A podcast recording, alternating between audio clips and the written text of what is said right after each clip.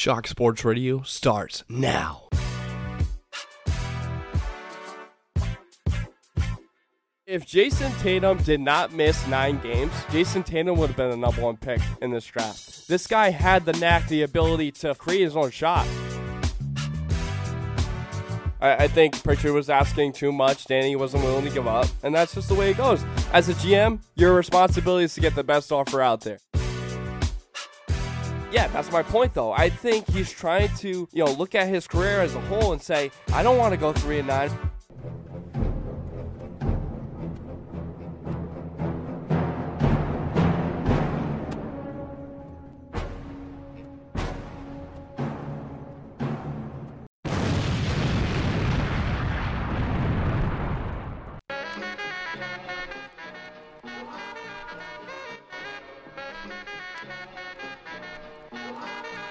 Welcome to week 39, count it, week 39 of Shark Sports Radio.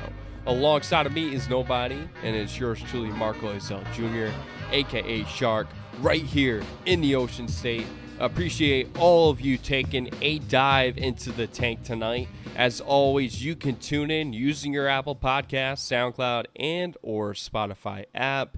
And as a reminder, you can check us out on Twitter at SSR2019 underscore, and as always on Facebook at the Shark Sports Radio page. It's been some time since we last spoke here on the airwaves. Well, I'm talking to myself here. A lot has happened, including getting a house, bringing a dog into the family, and managing a pool. Yes, I told my soon to be wife I'd rather manage a pool than cut a huge yard. So we got an agreement. We get the pool, small yard. Now that things have settled, I'm getting married. Jokes aside, uh, we got a lot of chum in the waters uh, to talk about consisting the Boston Celtics looking to team up with Jayson Tatum with Kevin Durant. Uh, the NFL parity has become relevant throughout this offseason. To get into the Celtics, there's been a report by Shams Charania uh, of Stadium. Uh, he has reported in recent days that Kevin Durant and Nets president Joe Tsai had a meeting, and the result was an ultimatum from Kevin Durant. Durant wants out if head coach Steve Nash and GM Sean Marks stays.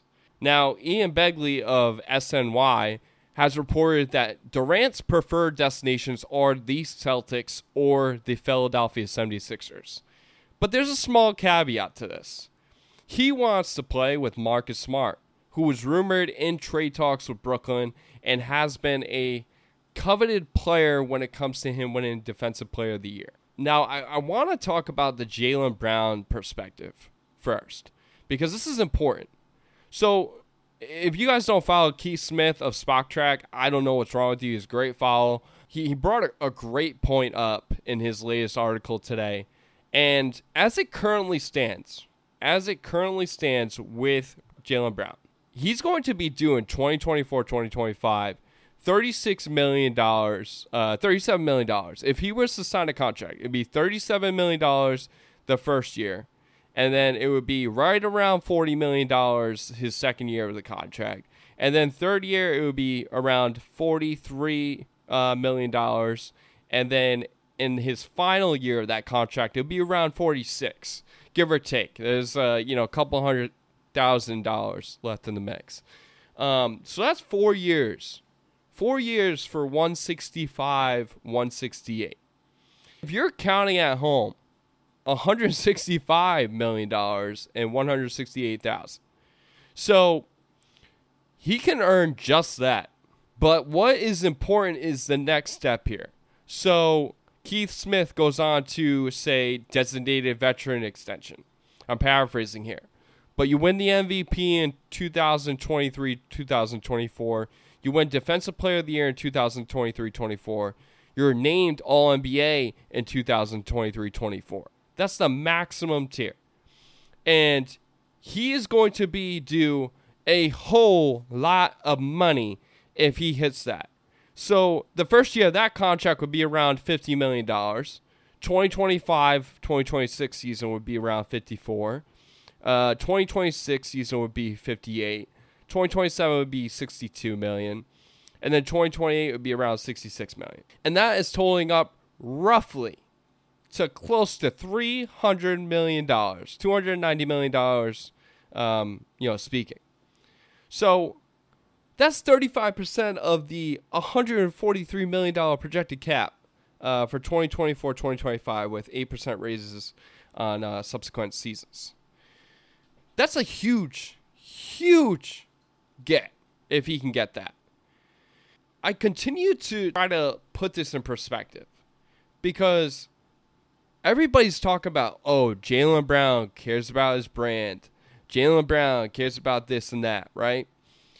At the end of the day, he did sign with Donda Sports, which is Kanye West's group. I get it. That agency, it's all about marketing, all about finding your brand, all about making the most money you could possibly think of. Just look at Yeezys, for example. Those things are lucrative. And so Kanye tries to put his clients in the best position to succeed. Now, Jaylen Brown is not an outspoken person. He doesn't really show up in the media. He doesn't really need to. At the end of the day, he's him as an individual, and he's very, very, very intelligent when it comes to that. The biggest issue that I face so, the biggest part of this contract talk, this negotiation, one, he's still under contract and two, he still has the ability to make a lot of money with, the Boston Celtics because of bird rights.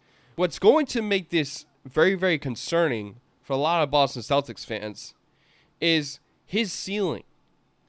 If he was to make all these accolades happen, for example, win MVP, win defensive player, named All NBA, he's in the shadow of Jayson Tatum that's the concern, if anything, that you should have with the Boston Celtics currently constituted. He's going to have another max contract down the line. And if he's just riding in the shadow of Jayson Tatum, which most certainly Jayson Tatum's 1A and Jaylen Brown's 1B, at the end of the day, does Jayson Tatum, you know, get those accolades? And the answer to that is yes. Where Jaylen Brown, you don't really know because you don't really see it a lot where two guys make All NBA a part of the same team. I mean, maybe you're talking Klay Thompson and Steph Curry back in, you know, um, mid 2010s. Like, maybe you can say that. But I can't say with confidence. I don't remember that ever happening, teammates on the same team making an All NBA team. And, and so that's the concerning part if you are a Boston Celtics fan.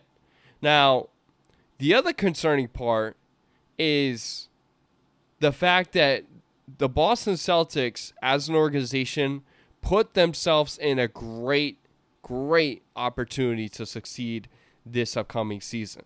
They went out and got a guy like Malcolm Brogdon. They went out and got a guy like Danilo Gallinari. And they're setting themselves up to have a perfect championship puzzle. You know, you, you got a, a defensive guard like Marcus Smart, and you got two pillars, as as we always say, and you know the narrative with Jayson Tatum and Jaylen Brown can't play together. You can squash that. Of course, they can play together. It's just a matter of developing, you know, in, in a, a very uh, consistent way. That's the issue: is turnovers you know, unforced errors, you know, loss of translation throughout the series in the, in the championship uh, series against the Golden State Warriors. You, you saw it. They just got lost out there. And, uh, I mean, Jaylen had a great series, don't get me wrong, but he still turned over the ball. So you can say, oh, he scored like, you know, 28, 30 points a game down the stretch. Go ahead, say that, but also look at his turnovers. Every single player in the Boston Celtics really did not show, you know, when it came to late in that series they had the Golden State Warriors on the ropes. On the ropes. They let it fall through at home. It happens. And it happens to the best of them. And, and it's, uh, if anything, it's a learning curve, a, a talking point for these young guys, you know, to get back in groove and feel energetic about having a chance to win another title. This is how you do it. And, and kudos to Brad Stevens and the Celtics organization. They've done exactly what they should, and that's go out and get pieces around these guys in order to succeed. And and the best part is, I've been saying this since day one. I love Malcolm Brogdon. I thought he was going to be a great fit.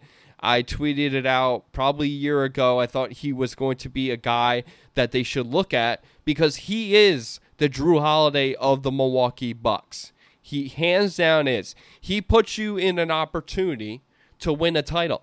Win a title with these guys. Now, obviously, you know, during his time with Milwaukee, he got drafted there. He he was developing, and then you know he gained kind of a um, a charisma slash overconfident a little bit, and then got to Indiana and he was super confident because he was the only guy on the team. And they said character issues. He tries to you know uh, get coaches out of the locker room, get coaches out of you know out of the organization, I should say. And it does it just doesn't make sense because when you look at a guy you know, at 29, 30 years old, he could bring a lot to the table, especially to a championship team. So I squash all that because at the end of the day, when you're 29, 30 and you're playing for, you know, a crap organization like the Indiana Pacers, at the end of the day, they're just not building right. You can see the frustration building, and he wants, you know, coaches that he can relate with. And Ime Udoka is a perfect guy for him to relate with. Now, he also has a connection with Jaylen Brown. Um, during the protests, him and Jaylen Brown, you know, drove uh, he was he was actually in Atlanta. Uh, JB drove down from at, uh, Boston to Atlanta, and they met up and they you know did their protests in in a great way.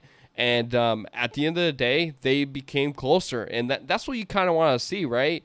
And, and, Jayson Tatum, he's going to come along with these guys as well. He's very you know easy to like as far as you know knowing his role in the team. He is the guy. He is the guy in the team that's going to most certainly lead by example. And I just look at it, and if we're talking about another acquisition like Kevin Durant, I don't necessarily agree with you know the people saying that KD would be a great fit in Boston. I, I don't see it. The re- it's not Jaylen Brown. I love Jaylen Brown. I want. I, I think he's a perfect fit for Jayson Tatum as we saw it this season. You're just adding pieces around him, which is great. Um, I just I can't get over the fact that Kevin Durant went to Golden State to win a title, and then he was in the perfect position to resign, and then he goes to the Brooklyn Nets, and then he does have input, whether you like it or not. He has input on the coaches, hands down. Kyrie Irving and Kevin Durant had input in who they want as a coach, and Sean Marks was already there. So it was a great fit at the time, but now you're looking at it and you're questioning yourself. You know, do I really want to belong with the Brooklyn Nets? Do I really want to be a part of this, you know, I guess questionable franchise in his mind? And I, I don't live behind the scenes. I don't know what happens there, but you can ultimately see that there's definitely foundational issues, whether that's, you know, dealing with a guy like Kyrie Irving and, you know, having a very cancerous uh, demeanor in that locker room. That's just what he's done throughout his career. You can call it what it is there's just that not middle ground with KD that you can't emphasize and find out why he can't put a team in uh, NBA contention. Now he did with Golden State Warriors, right? But we can actually refer to this year that they were fine without Kevin Durant. Can we all agree? So I think if you're looking at KD as the missing piece of the Celtics, I think you're enhancing the Celtics by a little bit. And I also think, again, going back to it, Jaylen Brown is not my biggest issue. Would I want to mortgage the future for you know for KD for three or four years? No, absolutely not. But it's not because of getting rid of Jaylen Brown. It now becomes Jayson Tatum becomes the Robin to Durant's Batman. That's how it's going to look, and I don't think that will you know f- fit well with what Jayson Tatum's trying to succeed in Boston and then come the next contract talks, you know, when he's due for a next contract, I don't know how much he'll he'll think about it and look back and say, "Well, you guys traded K, you know, treated KD like he was the king of of Boston." Really, in retrospect, it, it should be Jayson Tatum.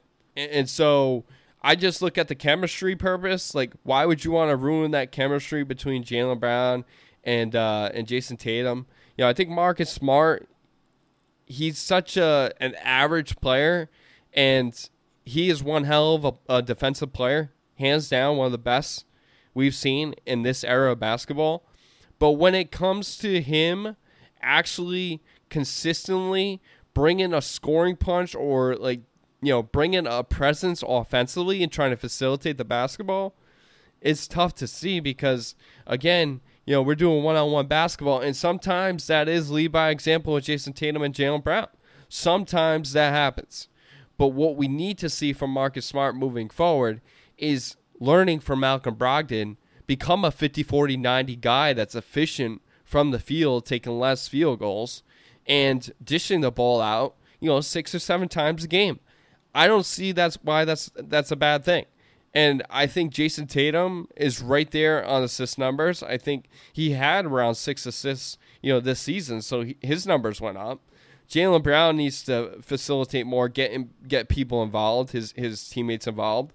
But right now, currently constituted going, uh, you know, going back to the NBA Finals, scoring was their issue. It was legitimately their issue. And I don't care what anybody says. There's not a person in the NBA that could have stopped Steph Curry in the NBA Finals.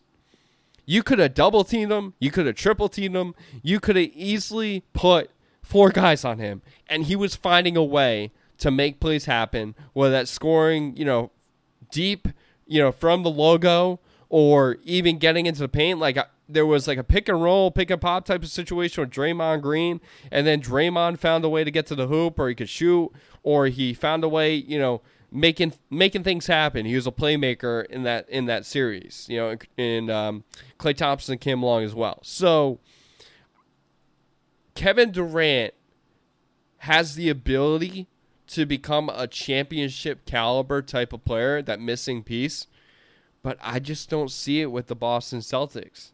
I just don't. And the biggest narrative out there is Jaylen Brown's he's a flight risk, right? I don't see it. I think he can make the most money currently, currently in his contract with the Boston Celtics because of his bird rights.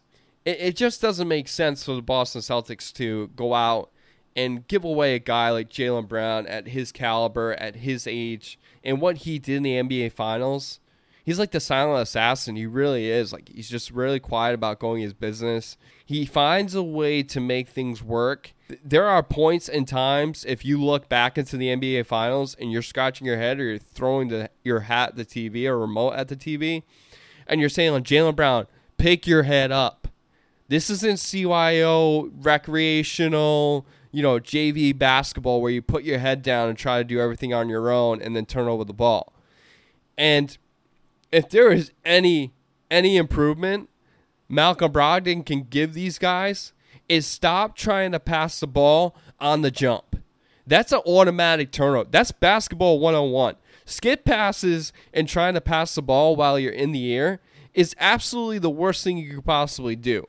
Unless you're very, very, very skillful and, you know, finding a way like Rajon Rondo behind the bag type of thing, or you know, faking out the defense. But if you're straight up just going baseline and jumping in the air and trying to find somebody cutting to the hoop, it's not going to happen. There's too much help. These these teams are very smart defensively. So I just want to say, if there's any development that the, the Celtics, the young core, needs to learn from, I shouldn't say young core anymore because they have a lot of experience now.